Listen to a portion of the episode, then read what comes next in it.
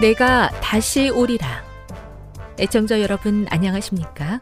여기는 AWR 희망의 소리 한국어 방송입니다. 본 방송은 천국 복음을 온 세상에 전파하기 위해 제7일 안식일 예수 재림교회가 설립한 세계 방송망입니다. AWR 희망의 소리는 유럽, 라틴 아메리카, 아프리카, 러시아, 아시아의 방송망을 통해 전 세계에 복음을 전파하고 있습니다. AWR 아시아 희망의 소리 방송국은 한국어 방송을 매일 5시간씩 송출하고 있습니다. 희망의 소리 방송은 인터넷과 스마트폰을 통해서도 언제나 청취하실 수 있습니다. 들으실 수 있는 인터넷 주소는 awr.org입니다. 유튜브로는 awr 코리아로 검색하시면 됩니다. 이 시간 희망의 소리 한국어 방송과 함께 보람있고 유익한 시간 되시기 바랍니다. 내가 다시 오리라. 여기는 AWR 희망의 소리 한국어 방송입니다. 주파수 안내입니다. 괌에서 송출하는 우리 방송은 한국 표준시로 밤 11시에 9,580kHz로 다음 날 오전 6시에 9,860kHz로 각각 1시간씩 방송하고 있습니다. 우즈베키스탄에서 송출하는 우리 방송은 한국 표준시로 밤 9시에 15,530kHz로 밤 10시에 9,740kHz로 타지키스탄에서는 밤 9시에 15,255kHz로 각각 1시간씩 방송하고 있습니다. 애청자 여러분의 많은 청취 바랍니다.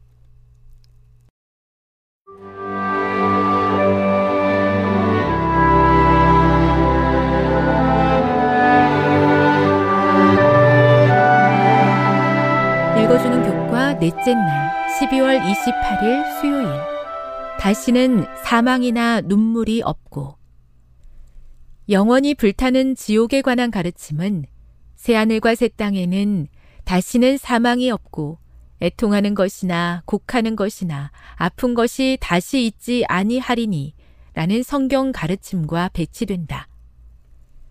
영원히 불타는 지옥에 관한 가르침이 사실이라면 둘째 사망은 우주에서 죄와 죄인을 근절하는 것이 아니라 슬픔과 통곡의 지옥에 그것들을 영원히 감금하는 것에 불과할 것이다. 그리고 더 나아가 그렇다면 우주는 결코 원래의 완전한 모습으로 온전히 회복되지 않을 것이다. 그러나 성경은 완전히 다른 그림을 그리고 있다. 이사야 25장 8절, 요한계시록 7장 17절, 그리고 요한계시록 21장 4절을 읽어보라. 이 구절들은 현세의 시련과 고통 속에서 우리에게 어떤 위로와 희망을 주는가? 인생은 매우 힘들고 불공평하고 참혹할 수 있다. 우리에게 너무나 소중한 누군가가 비참한 죽음을 맞이할 수도 있다.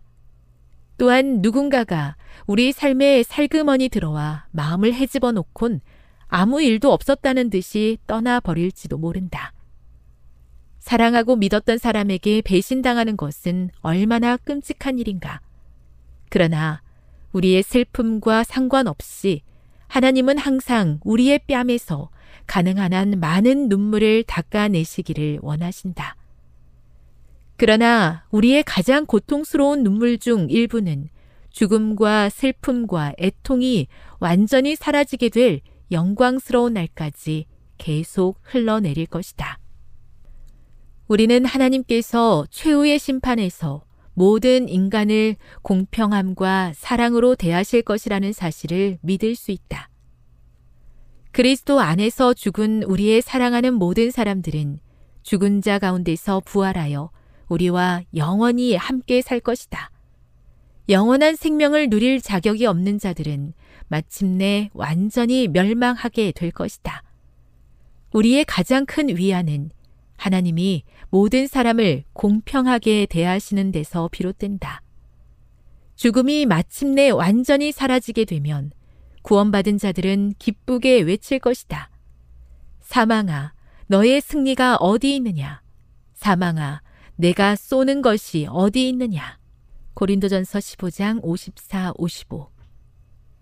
하나님께서는 새하늘과 새 땅에서 이전 것은 기억되거나 마음에 생각나지 아니할 것이라고 약속하셨다.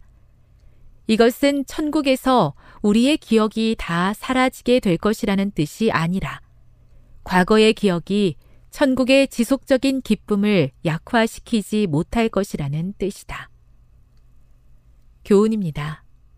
비록 현재의 삶이 우리를 고통스럽게 할지라도 우리는 하나님께서 최후의 심판에서 모든 인간을 공평함과 사랑으로 대하실 것이라는 사실을 믿을 수 있다. 묵상. 죄악 세상에 살면서 온갖 쓰라린 고통을 경험해 보지 않은 사람이 어디 있을까요? 어떻게 하면 그와 같은 고통의 시기에도 여전히 하나님을 신뢰하고 그분의 선하심과 사랑으로 인해 기뻐하는 법을 배울 수 있을까요?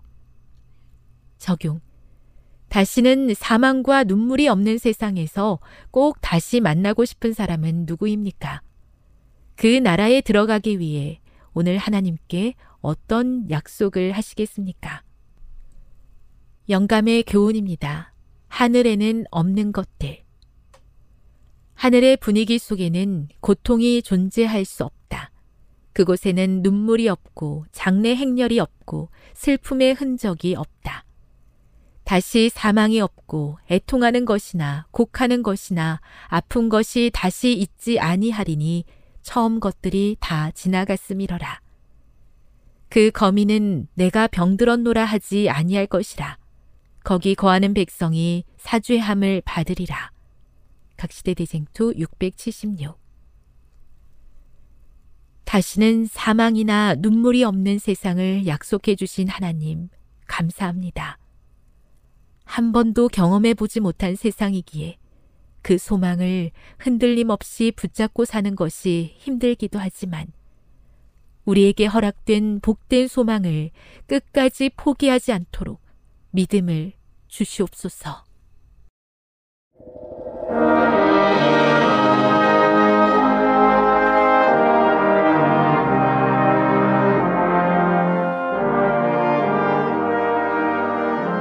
사랑하는 성도 여러분, 안녕하십니까? 하나님의 말씀, 요한복음 14장 16절로 19절의 말씀을 읽겠습니다. 내가 아버지께 구하겠으니 그가 또 다른 보혜사를 너희에게 주사 영원토록 너희와 함께 있게 하시리니 저는 진리의 영이라 세상은 너희 저를 받지 못하나니 이는 저를 보지도 못하고 알지도 못함이라 그러나 너희는 저를 아나니 저는 너희와 함께 구하시며 또 너희 속에 계시겠습니다 내가 너희를 고아와 같이 버려두지 아니하고 너희에게로 오리라 조금 있으면 세상은 다시 나를 보지 못할 터이로되 너희는 나를 버리니 이는 내가 살았고 너희도 살겠습니다. 요한복음 16장 7절로 11절의 말씀도 있겠습니다. 내가 너에게 실상을 말하노니 내가 떠나가는 것이 너희에게 유익이라. 내가 떠나가지 아니하면 보혜사가 너희에게로 오지 아니할 것이요 가면 내가 그를 너희에게로 보내리니 그가 와서 죄에 대하여 의에 대하여 심판에 대하여 세상을 책망하시리라. 죄에 대하여라 함은 저희가 나를 믿지 아니함이요 의에 대하여라 함은 내가 아버지께로 가니 너희가 다시 나를 보지 못하며 심판에 대하여라 함은 이 세상 임금이 심판을 받았음이니라. 오늘 이 시간에는 보혜사 성령에 관한 말씀을 준비했습니다. 말씀의 제목은 성도들의 백신 성령 이렇게 정해 보았습니다. 사랑하는 성도 여러분, 보혜사가 무슨 말입니까? 사전에 보면 성부, 성자와 함께 성삼위 하나님. 그리스어로는 파라클레토스, 대언자, 변호사, 중재자, 협조자, 대변자 이런 뜻을 가지고 있습니다. 그래서 보혜사 성령은 하나님의 뜻을 대언하시고 대변하시고 우리와 하나님 사이에 중재하시며 우리의 신앙을 위해 협조하시고 우리 죄인들의 대변자가 되어 주시는 하나님입니다. 이 하나님이 바로 우리의 보혜사 성령 하나님이십니다. 우리가 요한복음을 읽다 보면 11장부터 엄숙하고 비장한 말씀들이 기록되어 있습니다. 11장에서 예수님은 죽은 나사로를 살려주시고 이 모습을 본 대제사장들은 또 바리새인들은 예수님을 죽이기 위하여 모의하는 모습이 기록되어 있습니다. 12장에서는 이제 십자가의 죽음을 준비하시기 위해 예루살렘으로 올라가는 말씀을 기록했습니다. 13장에서는 마가의 다락방에서 거행된 세족 예식과 성만찬 예식을 기록했고 14장에서는 제림의 허락, 우리를 다시 데려오겠다는 약속을 하셨습니다. 15장에서는 우리가 구원받기 위하여 포도나무이신 예수님께 꼭 붙어 있어야 함을 말씀하셨고 조금 전에 읽은 16장의 말씀에서는 예수님 자신이 떠나가시면서 남아있는 제자들, 우리들에게 가장 좋은 것을 보내주시겠다는 약속을 하셨습니다. 사람이 마지막에 되면 사랑하는 사람들에게 어떤 것을 남겨주고 싶을까요? 사랑하는 아내에게, 자식들에게 무엇을 남겨두고 떠나고 싶을까요? 우리 성도님들이라면 마지막에 무엇을 선물하고 떠나고 싶으십니까? 그렇습니다. 가장 좋은 것을 남겨두고 떠나고 싶을 것입니다. 이제 예수님도 이 땅에서의 모든 사역을 마치고 떠나실 때가 되었습니다. 며칠 뒤면 고통의 십자가에 달려 돌아가실 것입니다. 그래서 오직 자신 하나 믿고 3년 반 동안 따라다녔던 그 제자들 그리고 이 땅에 남겨질 모든 백성들을 생각하면 예수님의 가슴은 미어졌을 것입니다. 그래서 남겨질 제자들을 위하여 이 땅의 모든 사람들을 위하여 떠나시는 예수님께서 가장 좋은 선물을 약속하셨습니다. 인류를 구원하기 위해 이 땅에 오신 예수님이 준비하신 선물이니 얼마나 좋은 선물일까요? 그 선물이 바로 보혜사 성령, 보혜사 성령입니다.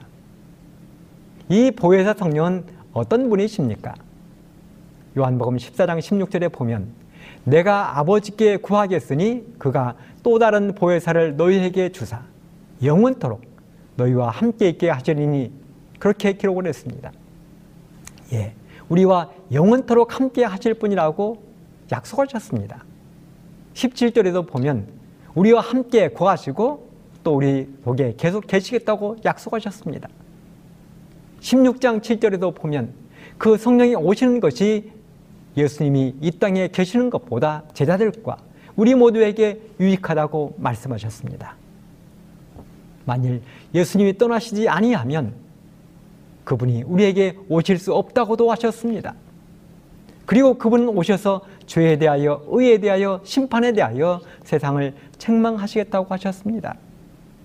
13절에 보면 우리 모두를 진리 가운데로 인도하시고 장래일도 알려주시겠다고 하셨습니다. 이러고 보면 예수님이 약속하신 보혜사, 그 보혜사 성령은 정말 좋은 최고의 선물이 아니겠습니까? 이보다 더 좋은 선물이 어디에 있겠습니까?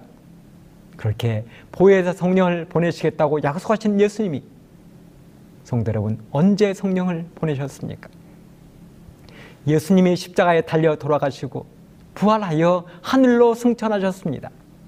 그리고 비록 예수님이 이 땅에 자신들과 함께 계시지는 않았지만 제자들과 예수님을 따르던 사람들의 마음 속에는 희망이 싹트기 시작했습니다. 감남산에서 하늘로 승천하시는 예수님을 바라보았던 제자들과 약 500여 명의 사람들은 그들의 마음 속에 뜨거운 불길이 타고 있음을 느꼈습니다. 그 중에서도 120여 명의 사람들은 함께 다락방에 모였습니다. 어쩌면 이 다락방은 마지막 만찬을 했던 방이 분명합니다. 그렇게 다락방에 모인 제자들과 사람들은 불과 몇 주일 전까지만 해도 누가 높으냐고 다투며 서로를 경계하던 장벽을 허물고 하나가 되었습니다. 그들은 서로의 허물을 고백하고 자신들을 내려놓았습니다. 사실 제자들이 감남산에 돌아왔을 때 사람들은 그들의 얼굴에서 슬픔, 혼란, 패배, 절망, 고통스러운 모습을 볼 것이라고 생각했습니다. 그런데 그들의 얼굴에서는 오히려 기쁨과 승리, 환희로 빛나고 있었습니다. 이유가 무엇입니까? 그들은 부활하신 구주를 보았고 하늘로 승천하시는 예수님을 보았고 천사들의 약속을 들었습니다. 천사들이 제자들에게 무엇이라고 약속했습니까? 사도행전 1장 11절에 보면 갈릴리 사람들아 어찌하여 서서 하늘을 쳐다보느냐 너희 가운데서 하늘로 올리우신 이 예수는 하늘로 가심을 본 그대로 오시리라. 또 예수님은 승천하시기 직전에 뭐라고 약속하셨습니까? 사도행전 1장 8절에 보면 오직 성령이 너희에게 임하시면 너희가 권능을 받고 예루살렘과 온 유대와 사마리아와 땅 끝까지 이르러 내 증인이 되리라. 그렇습니다. 예수님은 가장 좋은 선물인 보혜사 성령을 보내주시겠다고 약속을 하셨고 전사들은 하늘로 승천하시는 예수님 곁에서 외치기를 하늘로 가심을 본 그대로 다시 오시겠다고 약속했습니다. 그러니 제자들의 마음이 얼마나 흥분되었겠습니까? 그리스도인들은 바로 이런 사람들이 되어야 합니다. 세상 사람들이 기대하는 것을 보기 좋게 무너뜨리고 언제나 승리자들이 되어야 하는 것입니다. 그래서 제자들은 날마다 기도로 시간을 보냈습니다. 예수님의 명령에 순종하여 예루살렘을 떠나지 않고 약속하신 성령의 부어주심을 기다렸습니다. 하지만 그들은 한가하게 기다리지 않았습니다. 누가복음 24장 53절에 보면 늘 성전에 있어 하나님을 찬송했다고 했습니다.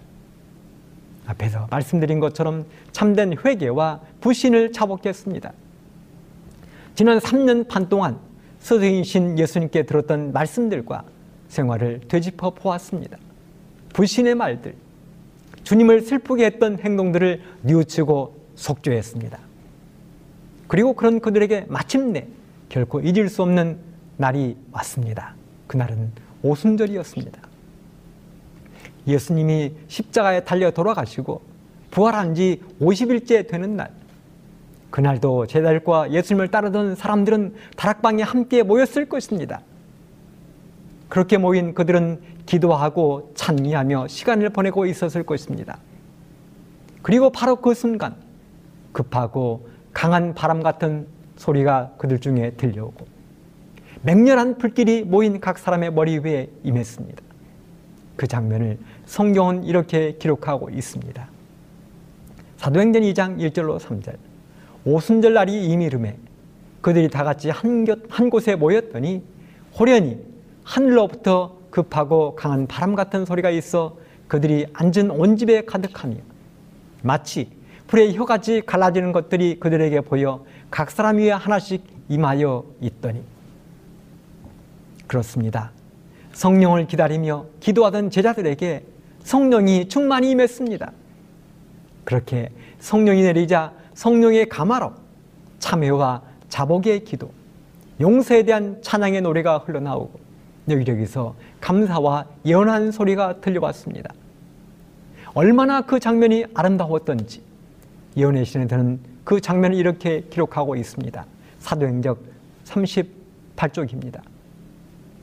온 하늘은 비할 데 없고 이해할 수 없는 사랑에서 우러나오는 지혜를 굽어 내려다보고 찬탄에 맞이 아니하였다. 그렇습니다. 온 하늘이 찬탄에 할 만큼 아름답고 멋진 장엄한 장면이 연출된 것입니다. 그렇게 성령을 받은 사람들은 하늘의 성령의 검으로 모든 불신을 제거, 제거해 버렸습니다. 시기, 질투, 교만을 성령의 검으로 단칼에 베어버렸습니다. 그 결과가 어떻게 되었습니까? 하루에 수천 명이 회개했습니다. 예수님께서 일찍이 제자들에게 하신 말씀이 있습니다. 저희가 시작하면서 읽은 요한복음 16장 7절과 13절에 보면 내가 떠나가는 것이 너에게 유익이라 내가 떠나가지 아니하면 보혜사가 너에게로 오시지 아니할 것이요 가면 내가 그를 너에게로 보내리니 그러나 진리의 성령이 오시면 그가 너희를 모든 진리 가운데로 인도하시리니 그가 차이로 말하지 아니하고 오직 듣는 것을 말하시며 장래 일을 너에게 알리시라고 이야기했습니다. 사실 예수님의 승천은 제자들에게 약속하신 복을 받는 신호였습니다. 그리고 하늘로 가신 예수님이 천사들의 경배를 받으시며 보좌에 오르시자마자 하늘에서 가장 먼저 결제하신 결제 1호가 바로 다락방에서 기도하며 찬양하던 제자들에게 보혜사 성령을 부어 주시는 것이었습니다. 보혜사 성령을 보내시는 것이 예수님의 하늘 결제 1호입니다. 하늘의 왕으로서 취임식을 마치자마자 취임식의 통고로 성령을 이 땅에 보내신 것입니다. 불의 혀가 갈라지는 것처럼 다락방에 모인 모든 제자들 위해 성령이 임한 것입니다. 그리고 선물의 상징으로 방언의 역사가 일어나 그들이 지금까지 알지도 못했던 외국어, 언어들을 유창하게 말할 수 있게 되었습니다. 갈릴리 바닷가에서 그물질이나 하던 베드로가 갑자기 헬라어를 유창하게 말하기 시작했습니다. 요한이 갑자기 메소포타미아 지금의 페르시아 쪽의 말들을 유창하게 말하기 시작했습니다. 그때는 오순절이었기 때문에 세계 각처에 흩어져 살던 수많은 유대인들이 예루살렘에 모였습니다. 사도행전 2장 9절로 11절에 보면 바데인과 메데인과 엘라민과 또 메소포타미아, 유대와 가바도기아, 본도와 아시아, 부르기아와 밤빌리아, 에우가 및 구레네에 가까운 리비아 여러 지방에 사는 사람들과 로마로부터 온 나그네 곧 유대인과 유대교에 들어온 사람들과 그레데인과 아라비아인들이라. 적어도 15군데에서 온 사람들이 각자 자기 나라 말로 정확하게 알아들을 수 있을 만큼 성령을 받은 제자들이 그들의 말로 하나님의 복음을 전하고 있는 것입니다. 그랬더니 사람들이 그들에게 뭐라고 이야기합니까? 사도행전 2장 6절로 7절에 보면 이 소리가 남에 큰 무리가 모여 각각 자기의 방언으로 제자들의 말하는 것을 듣고 소동하여 다 놀라 기이 여겨 이르되 보라 이 말하는 사람이 다 갈릴리 사람이 아니냐 13절입니다. 어떤 이들은 조롱하여 가로되 저희가 세술에 취하였다. 그때 오순절에 예루살렘에 모인 사람들이 어떤 사람들을 아십니까? 그들은 보통 사람이 아니었습니다. 생각해 보십시오. 페르시아 지역에서 구레네 지역에서 로마에서 터키에서 애굽에서 그 먼 예루살렘까지 오순절을 지키기 위해서 온 사람들이면 보통 사람들이겠냐고요. 그래서 성경은 이렇게 표현했습니다. 사도행전 2장 5절. 그때에 경건한 유대인이 천하 각국으로부터 와서 예루살렘에 우거하더니 그렇습니다. 신앙 좋은 경건하고 품성 좋은 유대인들이 예루살렘에 모인 것입니다. 세계 각처에서 그럼처럼 몰려온 것입니다. 그래서 예수님은 기도하던 제자들에게 성령을 폭포수처럼 부으셔서 단 한순간에 온 세상의 복음이 흩어지도록 하신 것입니다. 성령께서는 그들의 힘으로는 일생 동안 이룰 수 없는 일을 단 한순간에 해결하셨습니다. 사랑하는 성도 여러분, 그러니 우리는 걱정할 필요가 없습니다. 예수님이 마음만 먹으시면 한순간에 모든 것이 끝나는 것입니다. 다만 우리 눈에 보이지 않게 조급하고 답답한 것입니다. 때가 되자 예수님이 이 땅에 오셨듯 때가 되면 늦은 비 성령이 폭포수처럼 내릴 것입니다. 마지막 때에도 이 땅에는 성령이 내릴 터인데 늦은 비 성령이라고 불렀습니다. 가래법은 기별 1권 190쪽입니다. 오늘날 그대들은 그릇을 순결하게 하여 하늘의 이슬을 받을 준비와 늦은 비의 소나기를 맞을 준비를 해야 할 것이다. 늦은 비는 분명히 내릴 것이며 하나님의 축복은 모든 더러움에서 정결함을 입은 영혼들에게 가득히 채워질 것이다. 마지막 날 사건들 185쪽. 사도 시대에 성령을 부어 주심은 이른 비였으며 그 결과는 영광스러웠다. 그러나 늦은 비는 더 풍성할 것이다. 같은 책 192쪽. 우리의 품성에 있는 결함들을 고치고 심령에 전해서 모든 불교를 정결케 하는 일이 우리에게 맡겨져 있다. 그것들이 고쳐지고 정결케 될 때 오순절 날 제자들에게 이른 비가 내렸던 것처럼 늦은 비가 우리에게 내릴 것이다. 우리는 늦은 비에 대하여 걱정할 필요가 없다. 우리가 해야 할 일은 다만 그릇을 깨끗하게 해서 들고 하늘의 비를 받을 준비를 하면서 다음과 같이 기도하는 것이다. 늦은 비가 나의 그릇에 내리게 하소서. 셋째 천사와 연합하는 영광스러운 천사의 빛이 내 위에 비치게 하소서. 저에게 사업의 이익을 맡겨주시며 선포하게 하소서 저로 예수 그리스도와 동역하는 자가 되게 하소서. 그렇게 오순절 성령이 내린 결과로 부활하신 구주의 기쁜 소식이 세상 끝, 땅 끝까지 전파되었습니다.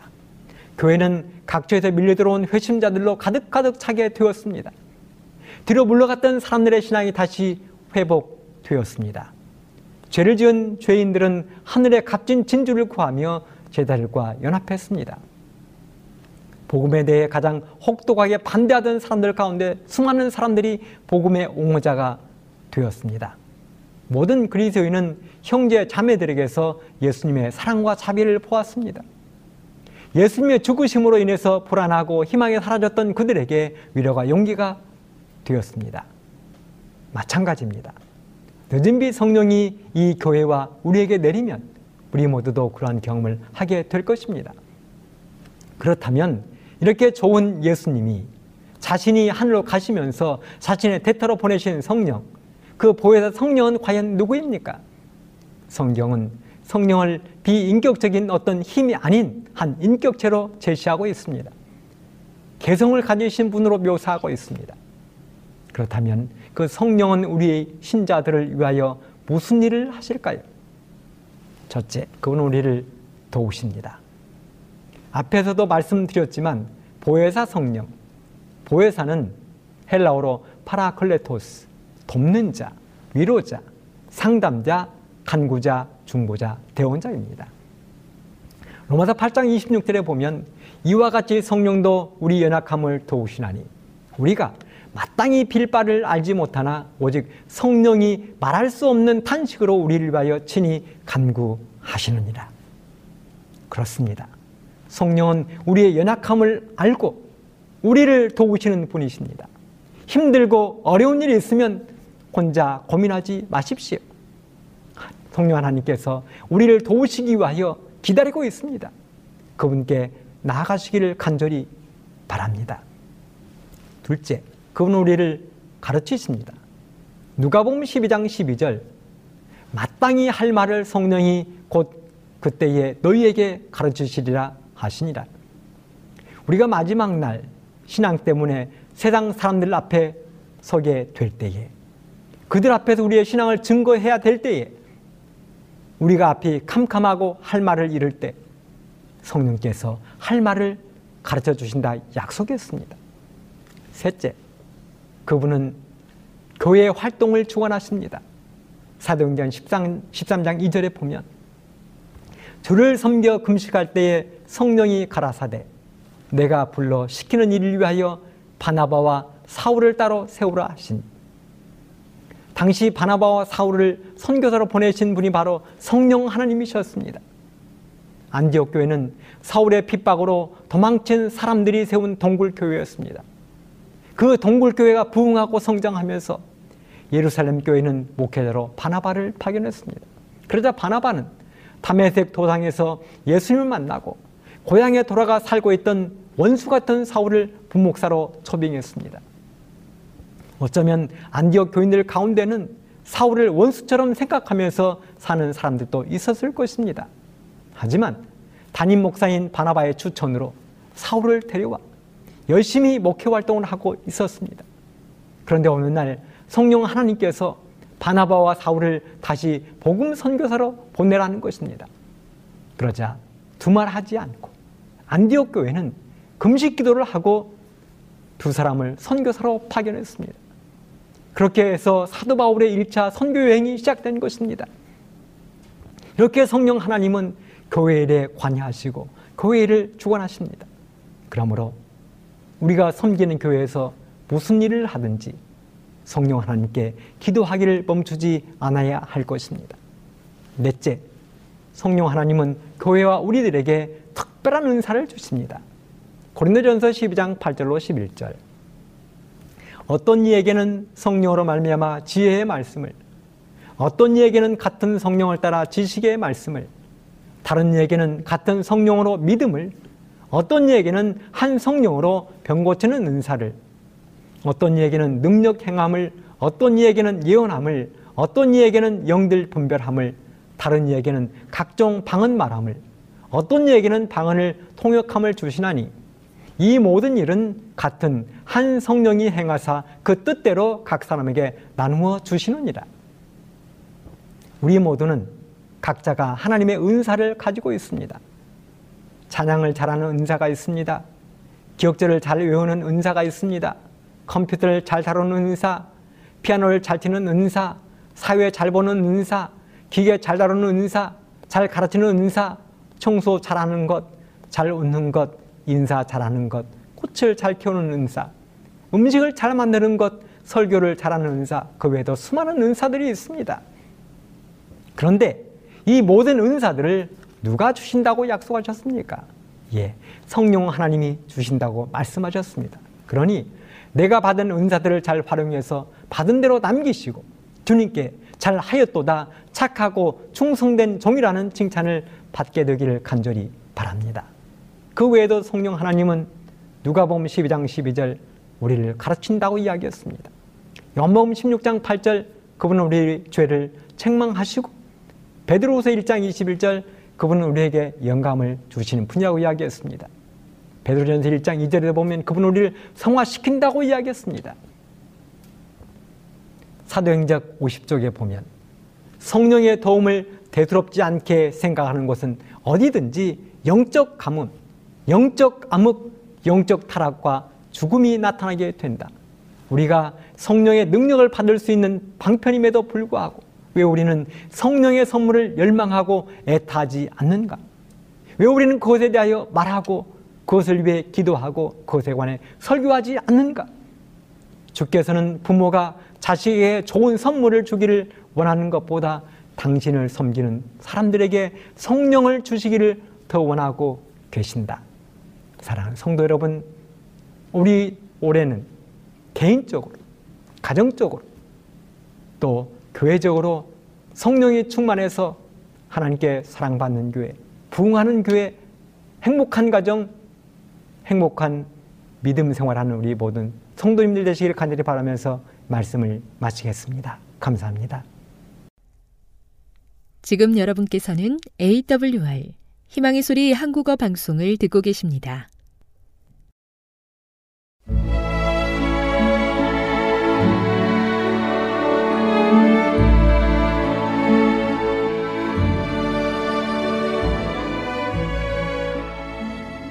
애청자 여러분 안녕하십니까? 명상의 오솔길의 유병숙입니다. 이 시간은 교회를 사랑하시고 돌보시는 하나님의 놀라운 능력의 말씀이 담긴 엘렌지 화이처 교회 증언 1권을 함께 명상해 보겠습니다. 모본의 힘 오직 너희는 택하신 족속이요 왕 같은 제사장들이요 거룩한 나라요 그의 소유된 백성이니 이는 너희를 어두운 데서 불러내어 그의 기이한 빛에 들어가게 하신 자의 아름다운 덕을 선전하게 하려 하심이라. 우리가 하나님의 말씀을 읽을 때 하나님의 백성들이 독특하고 그들 주에는 불신의 세상과 구별되어야 한다는 것이 얼마나 분명해지는가. 우리의 위치는 흥미롭고도 두렵다. 마지막 날에 살면서 우리가 그리스도를 본받고 그분께서 가신 그대로 걸어가는 것이 얼마나 중요한가. 아무든지 나를 따라오려거든 자기를 부인하고 자기 십자가를 지고 나를 좇을 것이니라. 사람들의 의견과 지혜가 우리를 지도하거나 다스려서는 안 된다. 그들은 언제나 십자가에서 떠나도록 지도한다. 그리스도의 종들은 이 세상에 그들의 집이나 재물을 두어서는 안 된다.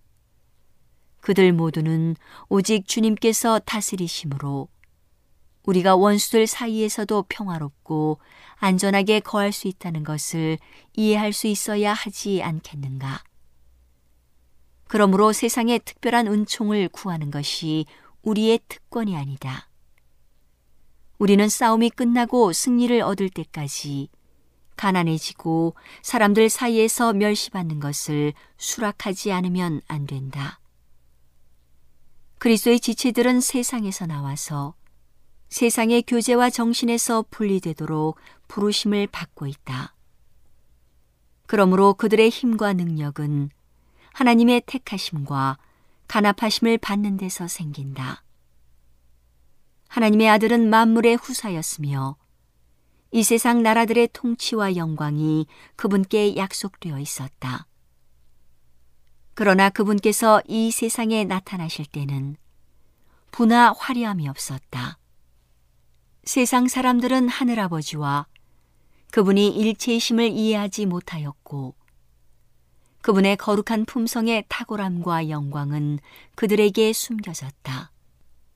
그러므로 그분은 멸시를 받아서 사람에게 실어버린 바 되었으며 우리는 생각하기를 그는 징벌을 받아서 하나님에게 맞으며 고난을 당한다 하였노라. 그리스도께서 세상에서 그러하셨던 것처럼 그분을 따르는 자들도 그러하다. 그들은 하나님의 자녀들이며 그리스도와 함께한 후사들이다.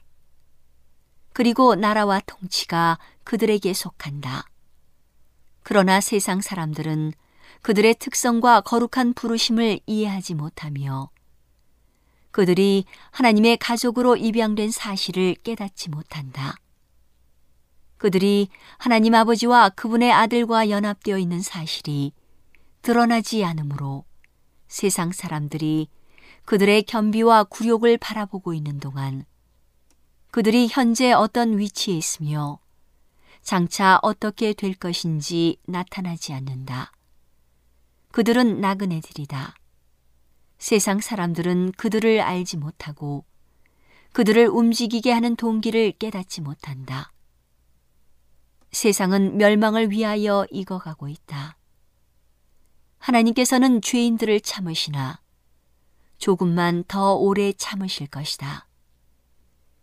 그들은 자비가 섞이지 않은 하나님의 진노의 잔에 있는 찢기를 마셔야 한다. 하나님의 후사이며 불멸의 유업을 얻기 위하여 그리스도와 함께 후사들이 될 자들은 독특해야 할 것이다. 물론 너무도 독특하기 때문에 하나님께서는 그들에게 당신의 것, 곧 완전히 당신의 것이라는 표를 하시게 된다. 그대는 하나님께서 세상과 너무도 동화되어 있기 때문에 오직 이름만으로 구별된 한 백성을 영접하고 영화롭게 하고 인정하실 것이라고 생각하는가? 디도서 2장 13절에서 15절을 다시 읽어보라. 누가 주님 편에 속해 있는지, 누가 예수님을 부끄러워하지 않을 것인지 미구에 알게 될 것이다. 불신자들의 면전에서 그들의 위치를 양심적으로 차지하고 세상의 유행을 버리고 예수님의 자아부정의 생애를 본받을 도덕적 용기가 없는 자들은 그리스도를 부끄러워하고 그분의 모본을 좋아하지 않게 된다. 헌신. 하나님의 백성들은 시험을 받아 가치를 인정받게 될 것이다. 면밀하게 살피는 사업이 안식일 준수자들에게 진행되어야 한다. 고대 이스라엘 백성들처럼 우리는 얼마나 쉽게 하나님과 그분의 놀라운 업적을 잊어버리고 그분께 반역하는가. 마치 이스라엘 백성들이 애굽을 뒤돌아보고 그곳에서 즐기던 좋은 것들, 곧 하나님께서 그들을 연단하고 당신께 대한 그들의 충성심을 시험하기 위하여 그들이 하지 못하도록 제지하신 것들을 탐한 것처럼 어떤 사람들은 세상을 바라보고 세상의 유행을 따르고 세상의 쾌락에 동참하고자 한다. 하나님은 당신의 백성들이 당신을 섬기는 일과 당신이 그처럼 이적적으로 그들에게 주신 자유를 그들이 애굽에서 전제적이요 우상을 섬기는 백성들에게 예속되어 있는 동안 누리던 방종보다 얼마나 더 높이 평가하시는지 보기를 원하셨다. 오늘은 하나님의 놀라운 능력의 말씀이 담긴 엘렌지 화이처 교회 증언 1권을 함께 명상해 보았습니다. 명상의 오솔길이었습니다.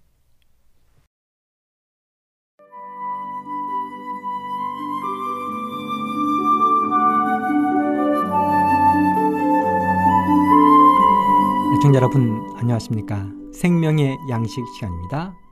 전도서 4장 9절로 16절의 말씀을 읽겠습니다. 두 사람이 한 사람보다 나음은 저희가 수고함으로 좋은 상을 얻을 것임이라. 혹시 저희가 넘어지면 하나가 그 동물을 붙들어 일으키려니와 홀로 있어 넘어지고 붙들어 일으킬 자가 없는 자에게는 화가 있으리라. 두 사람이 함께 놓으면 따뜻하거니와 한 사람이면 어찌 따뜻하랴. 한 사람이면 패하겠거니와 두 사람이면 능히 당하나니 삼겹줄은 쉽게 끊어지지 아니하느니라. 가난하여도 지혜로운 소녀는 늙고 둔하여 가남을 받을 줄 모르는 왕보다 나으니 저는 그 나라에서 나면서 가난한 자로서 옥에서 나와서 왕이 되었음이니라. 내가 본즉 해 아래서 다니는 인생들이 왕의 벌금으로 대신하여 일어난 소년과 함께 있음에 저희 치리를 받는 백성들이 무수하였을지라도 후에 오를 자들은 저를 기뻐하지 아니하리니 이것도 헛되어 바람을 잡으려는 것이로다. 오늘의 교훈은 함께하는 것이 얼마나 행복한 것인지, 안전한 것인지, 중요한 것인지를 알려주고 있습니다. 솔로몬은 말하기를 두 사람이 함께하면 좋은 점이 있다는 것입니다. 첫째는 두 사람이 함께 놓으면 따뜻하다는 것입니다. 솔로몬이 살았던 팔레스타인 지역은 독특한 사막성 기후였습니다. 그래서 한낮에는 너무 더워서 사람들이 거리에 나가기도 어려웠지만 밤이 되면 기온이 급속히 떨어지는 것입니다. 그래서 한여름일지라도 밤이 되면 꽤나 춥고 쌀쌀했습니다.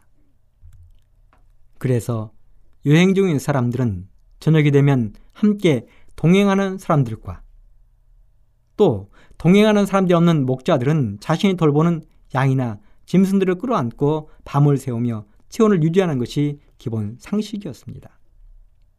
그래서 솔로몬은 두 사람이 함께 놓으면 따뜻하다는 이야기를 통해서 함께하는 것이 얼마나 유익한 것인지 교훈하고 있는 것입니다. 두 번째로 함께하면 좋은 이유는 한 사람이면 패하겠지만 두 사람이면 능히 당해낸다는 것입니다. 당시 인적이 드문 광야나 산길을 혼자서 여행한다는 것은 대단히 위험한 일이었습니다. 그 대표적인 이야기가 누가복음 10장에 나오는 강도 만난 자의 이야기입니다. 여리고에서 예루살렘을 향하여 가던 유대인이 외진 산길에서 강도를 만나 가진 것을 모두 빼앗기고 거의 죽을 만큼 상처를 입었습니다. 이것이 혼자 여행하는 사람들이 만날 수 있는 큰 위험입니다. 심지어는 맹수들을 만나 어려움을 겪을 수도 있었습니다. 하지만 두 사람 이상이 함께 여행을 하면 그러한 위험으로부터 보호를 받을 수 있었습니다. 신앙도 마찬가지입니다.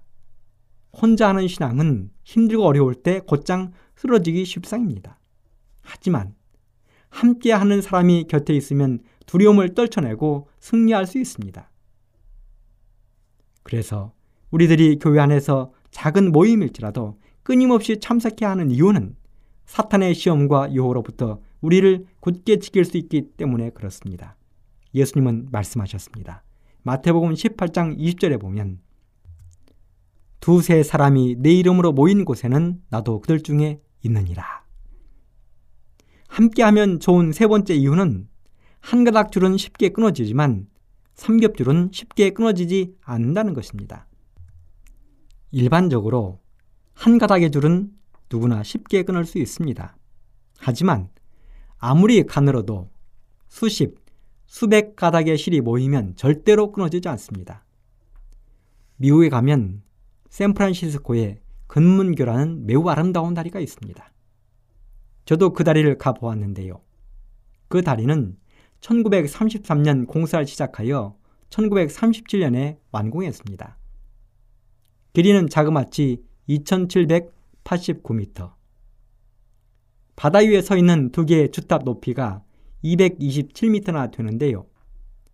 공사를 할 때 너무도 난공사여서 공사 시작 1년 만에 23명이 바다에 떨어져 죽기도 했습니다. 이 다리는 캘리포니아의 골든 게이트라는 바다를 가로지르고 있습니다. 정말 아름답습니다. 사람들은 이 다리를 현수교라 부릅니다. 현수교란 양쪽에 주탑을 세운 후 두꺼운 줄로 연기를 해서 다리에 상판을 지탱하는 공법인데요. 그렇다면 이 금문교는 주탑을 연결하는데 얼마나 많은 줄을 사용했을까요? 조사해보니 실로 어마어마합니다. 주탑을 연결하는 케이블, 즉, 선 하나의 길이가 2331.7m인데요. 직경이 92.4cm, 곧 1m에 가깝습니다. 그런데 이 한 가닥의 케이블, 선을 만들기 위해서 가느다란 선을 자그마치 27,572개를 꼬아서 만들었다는 것입니다. 한 가닥의 줄로 만든 게 아니라 27,572개의 가느다란 줄을 꼬아서 하나로 만든 것입니다. 이렇게 해서 두 개의 케이블을 만드는데 자그마치 12만 8,748km의 그 긴 줄이 사용되었고 무게로 치자면 14,500톤이나 되었다고 합니다. 그러면 우리가 여기서 생각해 볼 문제가 있습니다. 왜 두 개의 통 케이블, 곧 줄을 두꺼운 한 가닥으로 하지 않고 얇은 줄 27,572개를 꼬아서 하나로 만들었을까요? 그렇습니다. 아무리 두꺼워도 한 겹줄은 쉽게 끊어져 버린다는 것입니다. 그러나 머리카락처럼 가나들한 줄이라 할지라도 그 줄이 두 개, 세 개, 열 개, 백 개, 천 개, 그리고 그 이상이 모이면 절대로 끊어지지 않는 엄청난 줄이 된다는 것입니다. 그래서 오늘날 금문교에는 하루에도 수십만 대의 크고 작은 자동차가 지나다니지만 안전하게 끄떡없이 견디고 있는 것입니다. 함께하면 아름다운 이야기가 한 토막 있습니다. 1945년 제2차 세계대전이 맞춰져 가던 어느 날 미국 상위용사협회에서 상위용사들을 위한 위문 공연을 펼치게 되었습니다. 그리고 그 위문 공연에는 당대 최고의 인기 코미디언이었던 지미 듀란테가 초청을 받았습니다. 당시 듀란테는 너무도 바쁜 사람이어서 딱 10분만 공연을 하기로 약속했습니다. 그런데요, 공연이 시작되자 1시간 이상을 무대에서 내려오지 않고 계속하여 공연을 하는 것이었습니다. 무대 뒤에서는 난리가 났습니다. 빨리 다른 곳으로 이동을 해야 하는데 듀란테가 내려오질 않는 것입니다.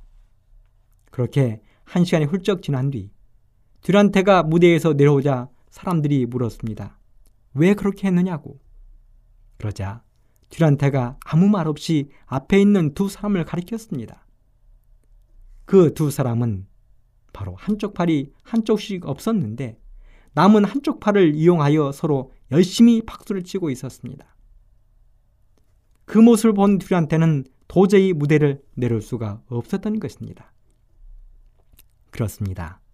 함께하면 손이 하나밖에 없는 사람들도 이렇게 아름다운 박수를 칠 수 있고 감동을 줄 수가 있습니다. 솔로몬은 오늘 우리에게 교훈합니다. 함께하면 아름다운 것이라고. 특별히 우리 예수님과 함께 동행하는 삶은 아름다운 것이라고. 우리 모든 청취자 여러분들께서 예수님과 함께 동행하는 멋진 삶을 살게 되기를 간절히 바라면서 이 시간을 마치도록 하겠습니다.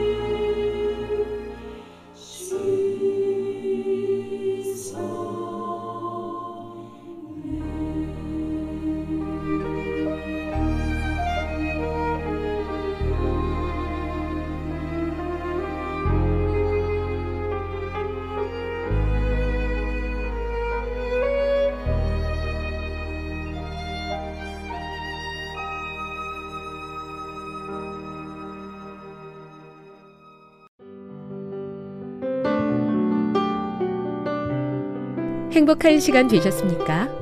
지금까지 여러분께서는 AWR 희망의 소리 한국어 방송을 청취하셨습니다. 방송을 청취하시고 문의를 원하시는 분은 우편번호 02461 대한민국 서울시 동대문구 이문로 1길 11 희망의 소리 방송부 앞으로 편지나 엽서를 보내주시거나 지역번호 02-3299-5296에서 8번으로 전화 주시기 바랍니다. 지금까지 함께 해주신 애청자 여러분들께 감사드립니다. 애청자 여러분, 다음 이 시간까지 하나님 안에서 늘 평안하십시오. 감사합니다. 내가 다시 오리라. 여기는 AWR 희망의 소리 한국어 방송입니다.